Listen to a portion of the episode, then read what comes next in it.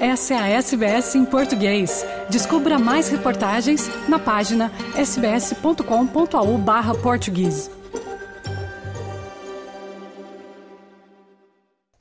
O Brasil organiza neste próximo domingo seu sétimo segundo turno de nove eleições presidenciais desde a redemocratização dos anos 1980. Você já sabe o que pode e o que não pode fazer ao votar? A SBS em português entrou em contato com autoridades brasileiras na Austrália para ajudar o expatriado a fazer valer o seu voto por aqui. Existem cinco localidades na Austrália onde se pode votar: Brisbane, Canberra, Melbourne, Perth e Sydney. Em Sydney, será na sede do consulado na Clarence Street, no centro, CBD. Em Brisbane, na Kedron Wavell Services Club. Em Canberra, na sede da embaixada Melbourne Boyd Community Hub e em Perth, em North Perth Town Hall. Quem é turista ou mora no país, mas não transferiu o título de eleitor até 4 de maio deste ano, não poderá votar. Quem não votou no primeiro turno, mas está com o título transferido para o seu local de votação na Austrália, está, sim, apto a votar no segundo turno. A hora de votar é local, no domingo 30 de outubro, entre 8 horas e 5 horas da tarde. Portanto, antes da votação no Brasil e não ao mesmo tempo dela. Outro ponto importante é checar com antecedência o seu local de votação. O cônsul brasileiro em Sydney, Leonardo Rabelo, sugere que as pessoas que tenham um smartphone baixem o aplicativo do e-título. Trazer um documento brasileiro é importante. Para votar, é recomendável a apresentação de documento brasileiro válido com foto, segundo Leonardo Rabelo. Pode ser o passaporte, pode ser o RG, pode ser carteira de motorista. No primeiro turno, a Justiça Eleitoral autorizou, em cima da hora, a votação com documento de identidade estrangeiro. Contudo, não conte com a sorte. Não é certo que será liberado de novo e, caso seja, pode levar, na hora de votar, muito tempo para ser autorizado. Tirar selfie na urna é crime eleitoral. Se você está considerando tirar uma selfie na urna eletrônica durante o voto, é melhor esquecer, pois você estará cometendo um crime eleitoral. Quem explica é o vice-cônsul em Canberra, Edgar Cabral Cardoso. A Lei 9504 de 1997 proíbe que o eleitor entre na cabine de votação com equipamentos de filmagem, de fotografia e o celular, que hoje em dia é tudo isso. Então, desde 1997 que existe essa proibição. E o que agora está mais claro, resolução do TSE, é que o eleitor deve deixar o celular junto com o seu documento na mesa do presidente, deixar com os mesários entra, faz, registra o seu voto e na saída ele recolhe o seu celular de volta.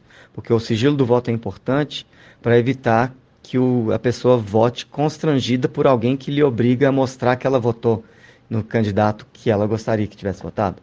O eleitor que se recusar a deixar o, o celular, ele será impedido de votar no, naquele momento. E o eleitor de alguma maneira conseguir driblar essa proibição e for flagrado que comete um crime eleitoral passível de punição por até dois anos de, de prisão, caso condenado. Ele vai responder um processo. Manifestações políticas silenciosas serão permitidas. Boca de urna, não. O eleitor tem o direito à manifestação silenciosa do voto dentro da sessão.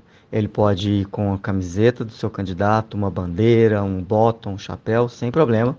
O que ele não pode é ficar verbalizando esse apoio, entoando jingle de campanha, conversando com outros eleitores ou com mesários dentro da sessão sobre o seu candidato. Quem vota na Austrália vota só para presidente. Não é possível votar para os demais cargos do exterior. Quem está no Brasil neste segundo turno também votará para governador de seu estado, caso nele haja segundo turno. Se você vai ter que justificar o voto, não será possível fazê-lo no consulado no dia da eleição. Leonardo Rabelo, cônsul do Brasil em Sydney, conta que há duas maneiras de se justificar sem sair de casa. Como o eleitor bem sabe, o voto no Brasil é obrigatório. Caso o eleitor esteja afastado do seu domicílio eleitoral ou não tenha como se deslocar para o seu local de votação no dia, é preciso fazer a justificativa da sua ausência. Existem duas maneiras de fazer a justificativa da ausência eleitoral.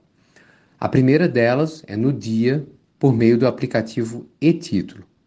O aplicativo tem uma ferramenta de geolocalização em que é possível o eleitor justificar que se encontra longe do seu local de votação no momento, no dia da votação. Uma segunda maneira de justificar ausência no dia é por meio da ferramenta Justifica, cujo link se enconra no site do TSE. É possível, então, justificar a ausência em cada turno, caso tenha segundo turno, até 60 dias após a conclusão da votação. Isso tudo é feito online, de casa, sem a necessidade de comparecer ao consulado. Eu recomendo fortemente não compareça ao consulado no dia da votação para justificar sua ausência.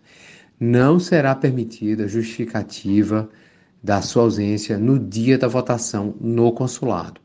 As urnas eletrônicas são usadas nacionalmente e testadas desde 1996, sem nunca terem sido hackeadas.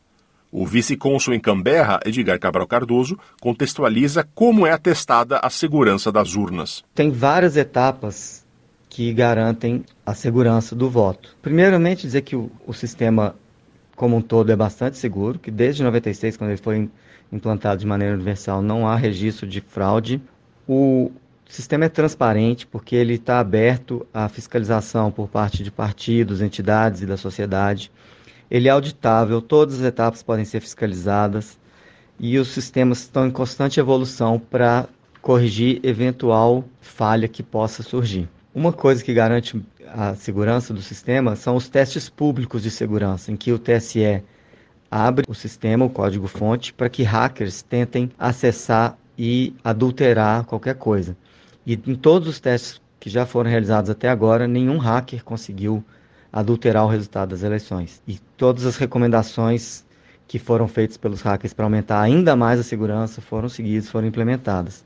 Outra questão que garante a segurança do voto é que a urna ela é completamente desligada da internet. A urna ela só liga na tomada, então não tem como um hacker acessar a urna. A urna é absolutamente isolada, não tem acesso. Os programas foram todos desenvolvidos no TSE, então conta com, com segurança, não depender de terceiros, que o código-fonte passa por uma inspeção todo por, com fiscalizado pelos partidos políticos, pela Polícia Federal, Ministério Público, OAB, outras entidades, universidades. Então é bastante seguro. As urnas, quando o sistema é instalado nas urnas, passam por uma assinatura digital e lacração para evitar que aconteça qualquer adulteração. Tem a cerimônia de preparação das urnas, que é pública, todo mundo acompanha. Tem os testes de integridade, que no dia da eleição o TSE sorteia urnas aleatoriamente e, e verifica que que aquela urna está exatamente como saiu do TSE. Tem a emissão da zerésima, que antes da eleição começar, o presidente de mesa de cada uma das sessões imprime um boletim mostrando que, que a urna não tem nenhum voto cadastrado nela. Esse boletim da zerésima é afixado na entrada do, do local de votação. Existe o boletim de urna, que ao final da votação é feita a, a impressão do, do resultado daquela urna, afixado na entrada da, da sessão, todos, todo mundo pode conferir. Esse boletim de urna tem um código QR que você pode conferir que o resultado que está aparecendo impresso é o mesmo que o TSE recebeu. Todo eleitor pode ser o fiscal da sua sessão. Ele pode entrar lá, conferir que o, o número de votos cadastrados naquela sessão é o mesmo que foi computado pelo TSE e pode, inclusive, o TSE divulga todos esses locais, pode fazer a, a, conferência do somatório dos votos, inclusive, para chegar ao número que o TSE divulgar. E por fim, a urna registra todas as operações que são feitas nela e emite um log da urna. Né? Então é possível ver tudo o que foi feito na urna e conferir para garantir que não houve nenhuma adulteração naquele momento. Edgar Cabral Cardoso explica também que o voto já é auditável e qualquer eleitor pode auditá-lo. Existe o boletim de urna, que ao final da votação é feita a, a impressão do resultado daquela urna, fixado na entrada da sessão, todo mundo pode conferir. Esse boletim de urna tem um código QR que você pode conferir que o resultado que está aparecendo impresso é o mesmo que o TSE recebeu. Todo eleitor pode ser o fiscal da sua sessão. Ele pode entrar lá, conferir que o o número de votos cadastrados naquela sessão é o mesmo que foi computado pelo TSE e pode, inclusive, o TSE divulga todos esses locais, pode fazer a, a, conferência do somatório dos votos, inclusive, para chegar ao número que o TSE divulgar. E por fim, a urna registra todas as operações que são feitas nela e emite um log da urna, né? Então é possível ver tudo o que foi feito na urna e conferir para garantir que não houve nenhuma adulteração naquele momento. Com tudo isso em mente, verifique o status de seu título com antecedência, seu local de votação, cheque o número de seu candidato, organize como vai se deslocar e tenha um bom voto. Curta, compartilhe, comente. Siga a SBS em português no Facebook.